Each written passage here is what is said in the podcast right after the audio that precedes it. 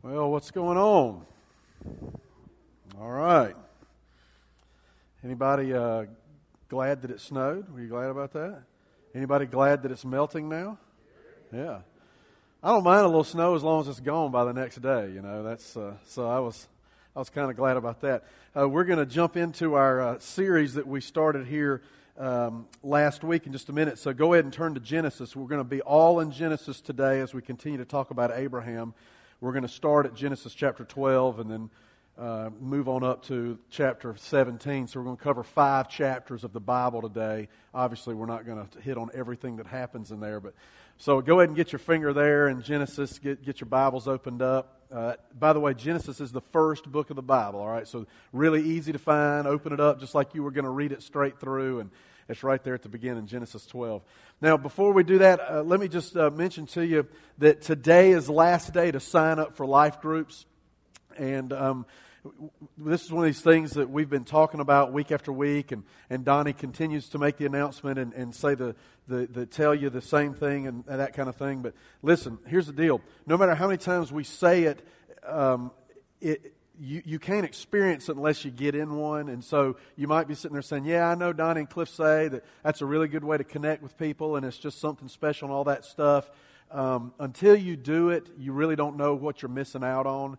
And uh, we, since freedom began, which is now going on almost five years, uh, I've done a life group every time we've done life groups, and a lot of times meeting in my house, a lot of times meeting in somebody else's house. We did one. This is back in the old days. We used to do life groups different. We did one one time at at Tracy and Paige Burkhalter's house that went on for like two years or whatever. We just met every week, you know, never took a break and that kind of thing. We learned some stuff from that because I realized I didn't want to be in Tracy and Paige's house that often.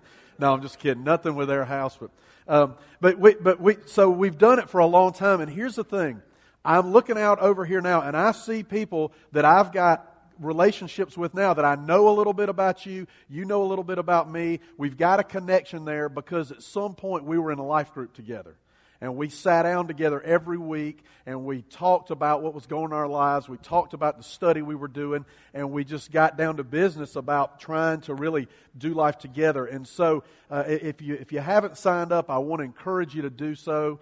Uh, in fact, I, I, would encourage you to do that just above uh, just about anything else that's going on here. Um, be involved in a life group. You will not regret it. And, and if, if here's the deal, the way we do them now, you get in a life group with a bunch of losers or whatever, then you don't have to be with those people, but just a you know a few weeks, all right. But um, so like if you sign up, you know you're in my life group, and at the end you're like, dude, I cannot hear that guy talk on Sunday and Wednesday night, you know, whatever.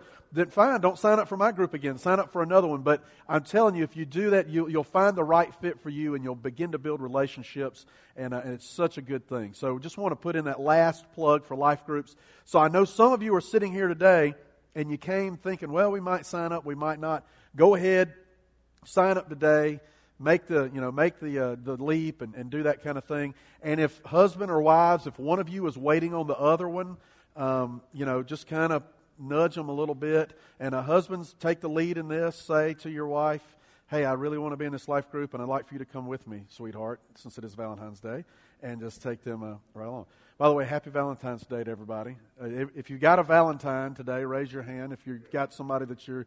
Now, if you're single and you'd like one, just come on up here.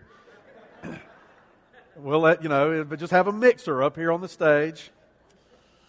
So, all right, very cool. Well, listen, uh, we're gonna we're gonna jump back into what we started last week, and um, last week we started talking about this heroes uh, series and talking about the fact that um, there are there the guys in the Bible that God did amazing things through. They were just regular folks like us, and we started talking last week about Abraham, and what I told you we were going to do is we're going to spend two weeks on each hero and um, in the first week, we're going to talk about a great strength and something that, that we would want to emulate and, and put into part of our life. And, and for, for Abraham last week, that was his great faith and, and the fact that he would leave everything. He left behind his country and, excuse me, his country and his culture and his father's house. He left all that stuff behind because God said to. And so that was the, the positive part about, about Abraham's life. And then I told you we're going to spend the second week of each hero talking about something that really makes them more like you and I. Something where they've done some things and maybe made some mistakes and made some bad choices. and one of the things you'll find if, if you read through the whole Bible is that other than, than Jesus, everybody in there who God used, they all did some pretty stupid stuff. In fact, some of them did some really bad stuff, you know, like murder and uh, things like that. And God still used them to do great things. And so, it, it, what I want is through this series is I want you to come away from these messages being encouraged that okay, if God could use a guy that in the Bible that messed up like that to do something amazing, then surely He can use me to do something in the place that I work or in the neighborhood that I live in or the school that I go to. So we're going to talk today, continue talking about Abraham. So if you've got your Bibles, open to Genesis chapter 12. And, uh, and you know, what we're going to talk about in Abraham's life today is this. I don't know about you, but it seems like in our culture today that um, being decisive and, and just being a go getter, that's really encouraged in, in, our culture, isn't it? We, we, love people that take matters into their own hands. You know, somebody, they don't stand back and wait. They go in there and they grab a hold of the situation. They wrestle it to the ground. They beat it into submission. They make it into what they want it to be, right? And we like people like that. And people who tend to be patient and sit back and let me observe and let's figure out what to do, that's frowned upon. And we talk about being proactive rather than reactive and, and all that kind of good stuff stuff. And all those things I think are probably good in certain situations. But what we're going to talk about today is we're going to look at a situation in Abraham's life where when we try to be so hands on, when we try to take what God wants to happen in our life and we try to speed it up and we try to form it into something that would work for us, we're going to see that, that things don't exactly work out the way they're supposed to. So, start in the book of Genesis, chapter 12, and I'm going to sit down right here a little bit because I got a lot of scripture to go through, and I, and I want to be sure I don't miss any of it. But Genesis 12, if you got your Bibles there, we talked about this last week. Genesis 12, 2. This is just a little reminder. Remember when, when God came to Abraham and he was telling him, I want you to leave home and all this stuff, and then he gives him this promise. And in 12, 2, he said this I will make you into a great nation and I will bless you, and I will make your name great, and you will be a blessing. And remember, last week we talked about the fact that that was a great promise. The only problem was, is up to this point, Abraham didn't have any kids. So it was hard for him to be uh, a, a, nation, hard for him to become this great nation when he hadn't even had the first child. And we know that he hadn't had kids, and we know why he hadn't. If you look back at Genesis 11:30, just look back in the, the last verse or the second to last verse of the last chapter. It says this Now, Sarai, that was Abraham's wife, who would later her name would be changed to Sarah, so I'll call her Sarah for the rest of this message. Now, Sarah was barren, she had no children. So the reason they didn't have kids yet, Abraham, you know, everything with him was working fine, but for whatever reason, Sarah was unable to have kids, and we know that. And so there they were. God's made this great promise. You're going to be a great nation, you know, all this kind of stuff, but they did not yet have kids. So remember last week we talked about after God makes this promise and after he had told Abraham to leave that he did what God said, he left. Then watch this. As Abraham leaves, God continues to speak to him and make promises to him. Look at, at uh, Genesis 12, 7. He's already left. He's traveled a ways. And then the Lord appeared to Abram and said, To your offspring I will give this land. So he built an altar there to the Lord who had appeared to him. So not only now is he promising him that he's going to have kids, he's also promising him there's going to be land for the kids to live on. So he continues to make these promises to Abraham about how he's going to take care of him and how he's going to give him kids. And then look at, over to Genesis chapter 13, verses 14 through 16. God continues to promise Abraham children. He says, The Lord said to Abram, after Lot had parted from him, Lift up your eyes from where you are and look north and south east and west. All the land that you see, I will give to you and your offspring forever. Now, check this out. Now, look at verse 16. Now, God even increases the, uh, the promise a little bit. He says, I will make your offspring like the dust of the earth, so that if anyone could count the dust, then your offspring could be counted. Now, up to this point, God's promised him, look, you're going to become a great nation. But that, you know, that's not really specific as far as how many people. Now God says to him, you're going to have so many descendants kids, grandkids, great grandkids, great great grandkids, that it's going to be so much, they're going to cover the earth.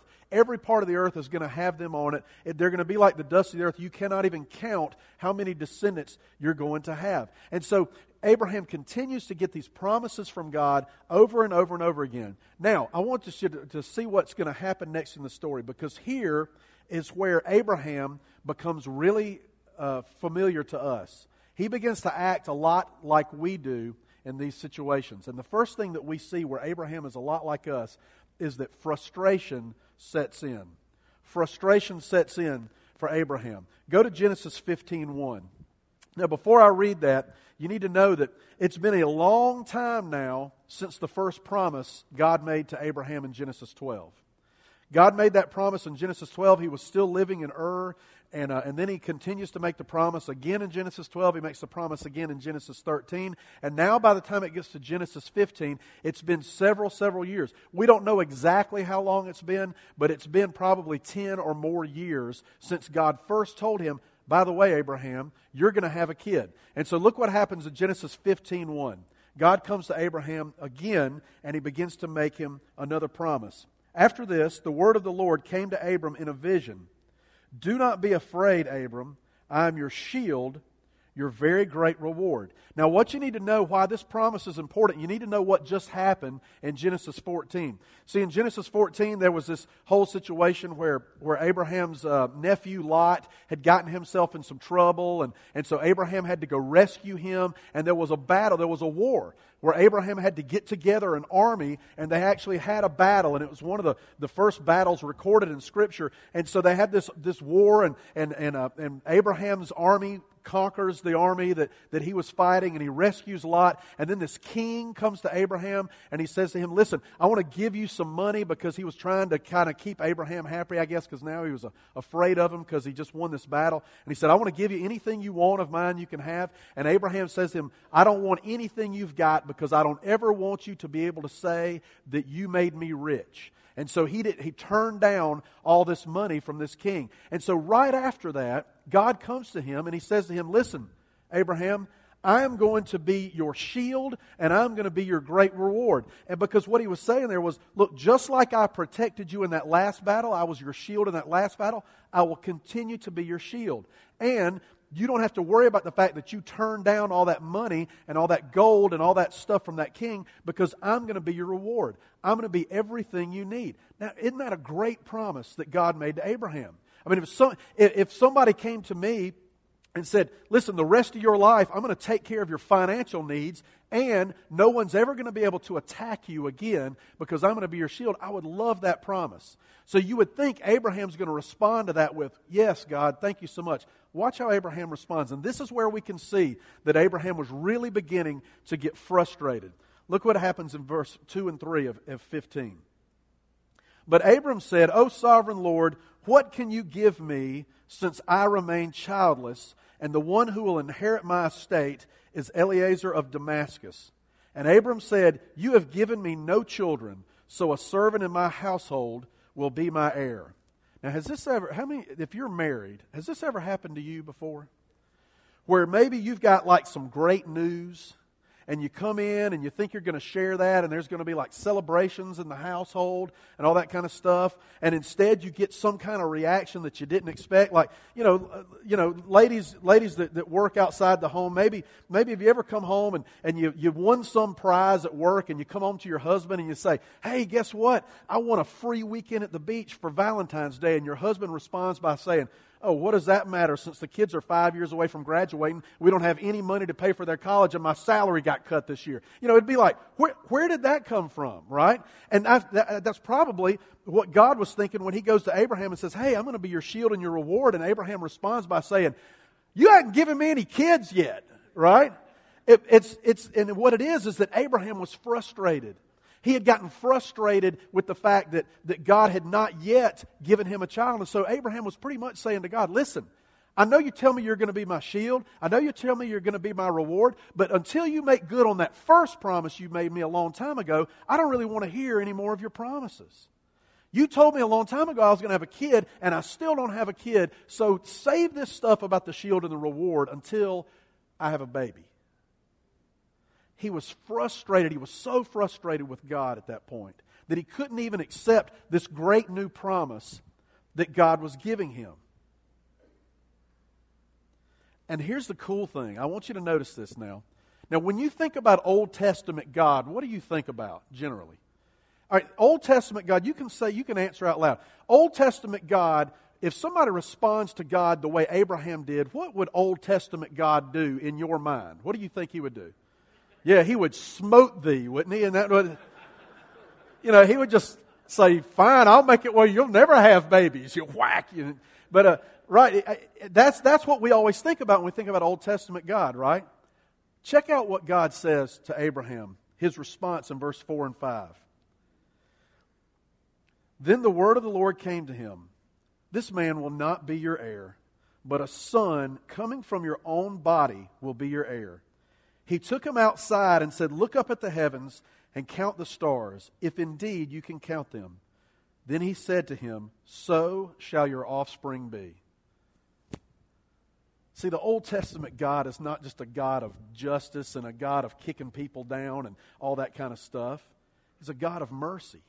And God went to him and said, Listen, Abraham, I'm, you're frustrated, but just be patient. You're going to have a son, and he's going to come from your own body. And he, and he reminds them again look up at the star. I told you before, your offspring, your descendants would be like the dust of the earth. Well, it's also going to be like the stars in the sky. In other words, you're going to have so many, you can't count them all. And so he responds to him with mercy instead of, instead of with justice. And so he gives, he gives Abraham this promise. Now, listen, I want you to focus on one thing because what happens next in the story, I think, is really important based on what God just said to him. Look back there at verse 4 again. When he says to him, This man will not be your heir, but a son coming from your own body will be your heir. Now, hold on to that idea because I think that's really important for what happens next in the story. So, the second thing, so after frustration sets in, what happens next? Well, then Abraham kicks down the door. Abraham kicks down the door. Now, not literally, there's not a literal door he kicks down. But you know, how many of you ever heard the saying or said, well, you know, God keeps opening doors. You know, God opened this door and we went through it. We're going to keep moving forward till God closes a door. And then there's that saying, you know, that I don't really understand. Well, sometimes when God closes a door, he opens a window, which I don't really get that because who climbs in windows except like thieves and stuff. But, but so we got all these door sayings. And so Abraham, God keeps telling him all this stuff. And then, and then Abraham's kind of getting frustrated. Now Abraham's going to kick down the door. And what happens is look at verse at uh, Genesis 16, and look at what happens here next. Genesis 16, verses 1 and 2. Sarah and Abraham decide, okay, we don't have a kid yet. We're going to be proactive in this situation. We're going to stop sitting back and allowing life to happen to us. We're going to grab life by the horns and we're going to take care of this situation. We're going to be proactive. And look at what their plan was. Now, Sarah, Abraham's wife, had borne him no children, but she had an Egyptian maidservant named Hagar, which is very unfortunate that her name was Hagar, since that is the name of a Viking, all right? Actually, it wasn't at that time, but named Hagar. So she said to Abraham, The Lord has kept me from having children. Go sleep with my maidservant. Perhaps I can build a family through her. Now, when we read this in 2010, that sounds like the craziest thing that's ever happened. Men, has your wife ever come to you and said, Hey, you know, I know things aren't going well. How about you sleep with this lady right here instead? No, it's never going to, it hasn't ever happened, and it's never going to happen, right? And so you're thinking, what in the world? And I do think it's interesting that it was Sarah who had the plan, not Abraham. It was Sarah's idea, it was Sarah's plan. She brought it to Abraham. And I, and I think, and perhaps Sarah was, was uh, tired of Abraham being frustrated. And so she's going to be the good wife. I'm going to take care of this. Maybe she felt guilty because we know from the scripture she was the one that was unable to have the child. And, and she so badly wanted to do that for her husband that she would be willing to do this. But the other thing we need to understand is that, that I want you to, to know, and this is going to get us off track for a minute, but I'm getting off track on purpose because I think this is important, is that you need to understand that the, the idea of sexual relations between a man and a woman from the time of the Garden of Eden to the time of Abraham, that they had already gotten all messed up. See, in the, in the Garden of Eden, when God created the earth, sexual relations, the way God set it up, there was to be one man, there was to be one woman. The two of you were supposed to, to be bonded together through marriage, and that would be where sex would happen, and that would be for the rest of your life. But since that time, you know if you've read the Old Testament, since that time, people had all kind of wives. They slept with their servants. They did all kind of crazy stuff. But here's what you need to understand. Nowhere, nowhere, nowhere in the Bible, in the Old Testament, did God ever say it was okay for a man to have a bunch of wives. Nowhere in the Bible did God ever say it was okay for somebody to sleep with their servants. That was never uh, intended by God and it was never approved by God. It was what started to happen in the culture. Now, this is what gets us off track a minute, but I want, I want to just be sure that you understand this. So when Abraham and Sarah, when Sarah came to Abraham and said, Listen, why don't you sleep with my servant and that'll be the way we'll have a baby? It seems crazy to us, but to Abraham it probably wasn't that weird. He probably had some other friends of his that had done the same thing. And to Sarah it wasn't that weird of an idea either. But even though it didn't seem that strange to them because it was accepted in that culture, that doesn't mean it was right. And as far as sexual relations go today in 2010, the, what's going on in our culture, what you see on TV, what you hear about in the news, what kind of laws they're trying to get passed, all this kind of stuff dealing with sexual relationships with human beings, just because it's going on and just because it's accepted in culture doesn't make it right. Because God has never changed His plan, and His plan was for one man and one woman to have sex in the context of marriage for the rest of their lives, and that's it. And it's never changed then, and it's not going to change now, and it's never going to change because that was God's plan. So I, that gets us a little bit off track, but I just want you to understand that when Sarah came to Abraham with this idea, it seems crazy to us. It probably wasn't that weird to them because it was more accepted in the culture of that day. So she comes to Abraham and she says, Hey, why don't, why don't we do this? You know, you go sleep with her and we'll build a family through her. And then the, the rest of verse 2, it says, Abram agreed to what Sarah said. So they said, "All right, let's do this thing. Let's go on. Let's go ahead with this." Now, remember, remember what the last promise God made to Abraham was? He said that you will have a child coming from your own body. Has he mentioned Sarah yet in this plan at all? God? No.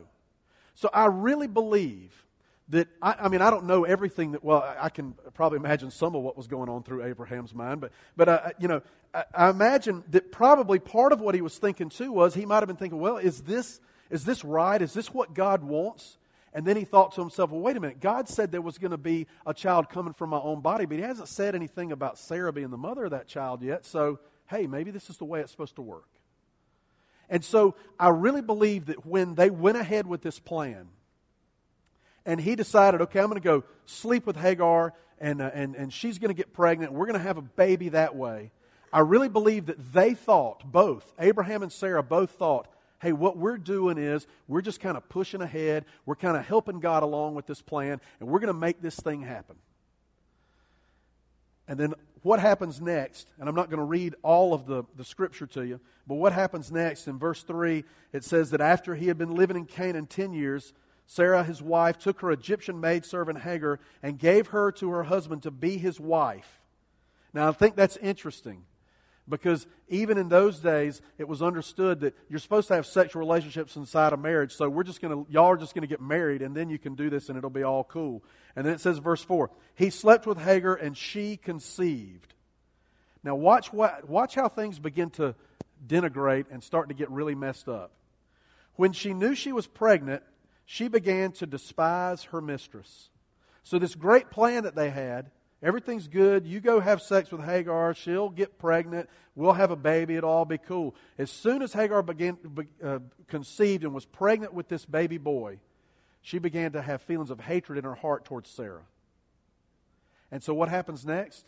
Sarah goes to Abraham and says, This is all your fault. Which I'm sure Abraham was saying, Hey, I'm not the one.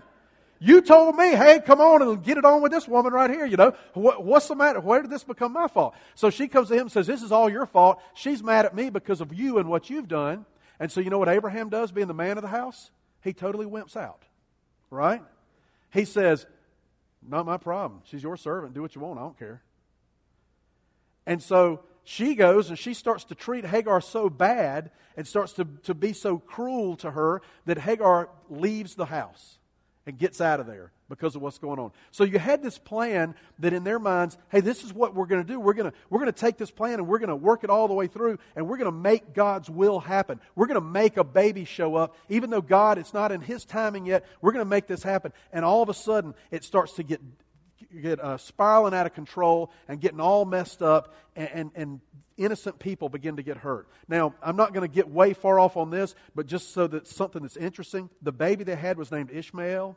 The baby that Abraham would later have with Sarah was named Isaac. And to this day, the descendants of Ishmael and Isaac are in war with one another.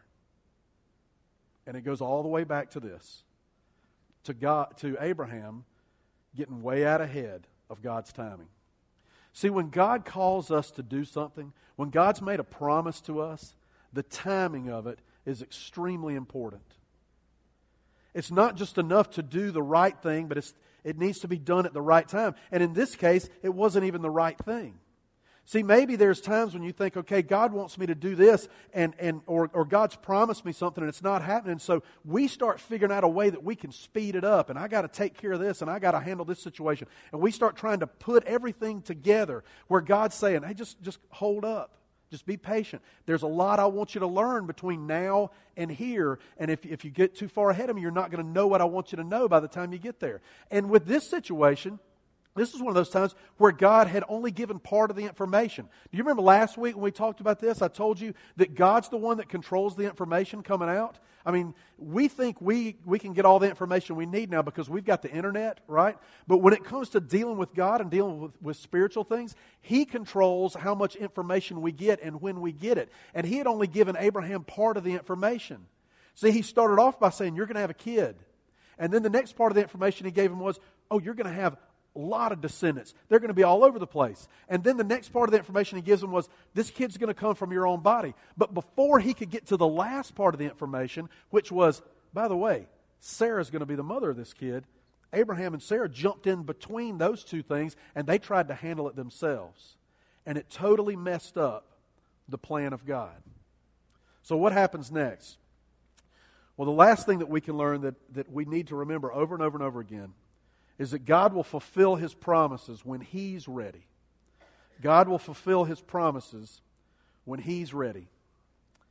Abraham was 86 years old when he had his first child, when Ishmael was born. Then go ahead 13 years. He's 99 now. Ishmael's 13 years old, doesn't have any brothers or sisters. And when he's 99 years old, God shows up again to once again talk to Abraham and tell him what's going to happen next. Look at Genesis 17, 1 and 2. When Abram was 99 years old, the Lord appeared to him and said, I am God Almighty. Walk before me and be blameless. I will confirm my covenant between me and you and will greatly increase your numbers. So, once again, now Abraham, remember, Abraham's thinking he's taking care of the whole baby thing. We've done it. We're, done, we're good now. And then God comes in and says, Hey, by the way, I'm going to greatly increase your numbers. You're going to have lots of grandkids, and it, it's going to continue on. And then Abraham, God begins to tell Abraham some other stuff we're not going to get into, like about circumcision, which I'm sure Abraham was like, "Are you sure about that, God?" And then, you know, and then and then he changes his name from Abram to Abraham, and he changes Sarah's name from Sarai to Sarah, and so he's he's confirming once again this covenant that he's made. And then watch as we walk through here what happens next. Look at verses 15 and 16. God also said to Abraham, As for Sarai, your wife, you are no longer to call her Sarai, her name will be Sarah. Now, this is the first time Sarah has come into the plan.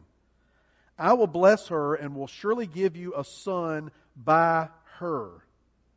I will bless her so that she will be the mother of nations, kings of peoples will come from her. See, God is now, after all these years, He's revealing the true plan to Abraham. Yeah, you had your own plan, Abraham, but now I'm going to tell you what the true plan is, which we could have gotten to this point if you hadn't jumped in there and gotten in the way. It would have happened anyway, but this is what's supposed to happen. So you're going to have a baby, and Sarah's going to be the mother of that baby. And then look at verse 17 and 18, how Abraham reacts. Abraham fell face down, he laughed, and he said to himself, Will a son be born to a man a hundred years old? Will Sarah bear a child at the age of 90? And Abraham said to God, now this is amazing to me because God now, he's, he's, he's talking about the whole plan that's going to happen. And Abraham's still holding on to what he did and the plan he tried to put in motion because he says, if only Ishmael might live under your blessing. All right, I know you're going to give me another son, God, that's cool, but I've already handled this whole son thing. Remember? Me and Hagar, we had a baby, caused some family problems, but it's done now.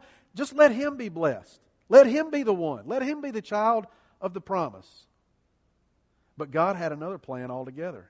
And I think it's interesting that God's plan is going to be the one that's going to bring God more glory. What would bring God more glory than a 90 year old woman and a 100 year old man having a baby? I mean, if you came in here today and said, hey, my great grandparents are expecting, you know, I would know that's a divine, something's going on, right? And so this, this was one of those things where God said, listen, if you wait on my timing, and if you do it when I, when I say to do it, I'm going to be sure that I get all the glory for it. Because Abraham's plan, he got some of that glory. I'm sure his buddies are patting him on the back. Hey, way to go, man. I'll try to talk my wife into making that same deal with me, you know. But this way, God's going to get all the glory. Because 100 year old men and 90 year old women don't have babies. And so it was all part of God's plan and so that he would get all of the glory if Abraham had just been patient. And then look what God says in verse 19. Now remember, Abraham had said, just if Ishmael could be blessed. And then God says, yes. Now remember, Ishmael, God, because Ishmael's innocent in this whole thing. It's not his fault that his mom and daddy did stuff they weren't supposed to do. And so God blessed Ishmael, and Ishmael has lots of descendants. To this day, Ishmael has lots of descendants, and that's because God put his blessing on Ishmael a long, long time ago. And then God said, Yes, but your wife Sarah will bear you a son, and you will call him Isaac.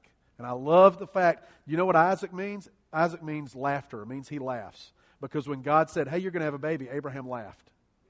And so God said, All right, just name him Laughter. That'll be cool. And I love that name because of that. And so all this stuff happened. All this stuff went on. And Abraham tried to get way out in front of what God wanted. And here's the thing about it. You see, it was 24 years earlier when God told Abraham he was going to have a baby the first time. 24 years. Now, in your life, if you're like me, if you know something's supposed to happen, Maybe God's promised you it's supposed to happen. You've read about it in Scripture and you've been praying about it and you know that's the way it's supposed to be. Do you want to wait 24 years? But the thing we have to learn is that God's going to give us His blessings in His time. God's going to keep His promises in His time. He always keeps His promises, but it might not happen when we want it to. Instead of taking 24 hours like we want it to take, it might take 24 years, like he did with Abraham. But the thing about it is, is that no matter how much we think we can make a plan and how much we think we can push things ahead, we can't make it happen any faster or more effectively than God can. And in fact, when we get in the way and we try to push it to where we want it to hurry up and happen, things begin to get messed up, like it happened in Abraham's family with his and Sarah, Sarah's relationship after this whole deal with Hagar. Now, as we finish up, I want you to go back to Genesis 17 1. Because when, when God appeared to Abraham to tell him about Isaac this last time, he gave Abraham a command in Genesis 17 1 that I think we need to hold on to because I think it's, it's really the key to this whole thing about knowing God's will and knowing the timing of God's will. And look at Genesis 17 1. When Abram was 99 years old, the Lord appeared to him and said, I am God Almighty. Walk before me and be blameless. So we want to try to control our lives. If you're like me, you like to be in control of your own life at least. I mean, sometimes I like to be in control of other people's lives too, but I really like to be in control of my own life. And I like to, you know, have everything planned out and know when it's going to happen and do it the way I want to do it, and I don't want to wait on things. And maybe you're like that, and we try to control things. We think we gotta, we gotta, I gotta get in that situation. Oh, somebody said something here, so I gotta get in there and I gotta r- make that right, and I gotta go over here and I gotta go to this person, try to make that right, and I gotta control this situation and control that situation. And what does God say we're supposed to do? He says, only thing we're required to do is to walk before Him. Is to daily just walk with Him. Luke 9:23, Jesus said the same thing. Luke 9:23 he said if any man would come after me, he must first deny himself, take up his cross and what? Follow me. See, all the way back in the Old Testament with Abraham, it was about following God, not getting out ahead of God. In the New Testament, when Jesus came, it was about following Jesus, not getting out ahead of him. And it's about that today. Following. That should take some of the pressure off of us. It should help us to understand, you know what? We don't have to control everything. We don't have to make sure everything works out exactly the way we want it to work out because we can't anyway. The only thing we're required to do is to follow. Is to follow him. And you know, the other part of the story that is interesting as I read through, and I've just been reading through Abraham's story the last couple weeks every day, and you know how Abraham knew what God wanted him to do so much? You know how he always knew that there was this promise to come about this baby? Is because he kept having conversations with God.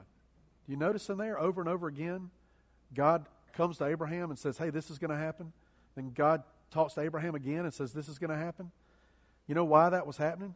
It's because Abraham daily was having conversation with God. And if we want to know how to follow him, we want to know where we're supposed to go next, we need to be daily having that conversation with him, figuring out where it is, what's next, what's the next step, and don't get out ahead of him. See, we can't do everything. Now, there's a lot of stuff he wants us to do, but he only wants us to do the things he wants us to do when he wants us to do them. So I want you to bow your heads.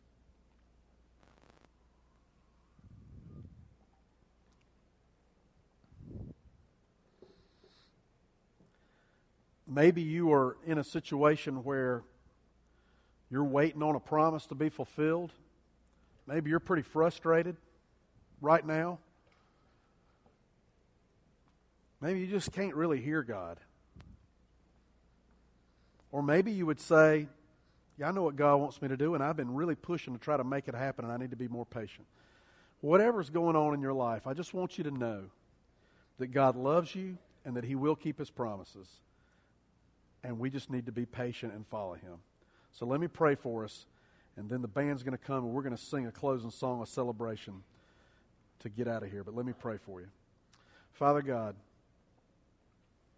thank you, thank you, thank you that you keep your promises. And Lord, thank you that you kept your promise to Abraham. And Lord, forgive me and forgive us when we try to get in the way of what you're doing, when we try to control life, we try to control our relationships. And Lord, just allow us to follow you. And that can be scary because we don't always know where that's leading us. But God, we can rest in the fact that we know that you're only going to lead us somewhere that's for our best and that's for your glory. And so, Lord, I pray in the lives of each person that's here this morning that you would be glorified this week, that they would follow you. If that following you means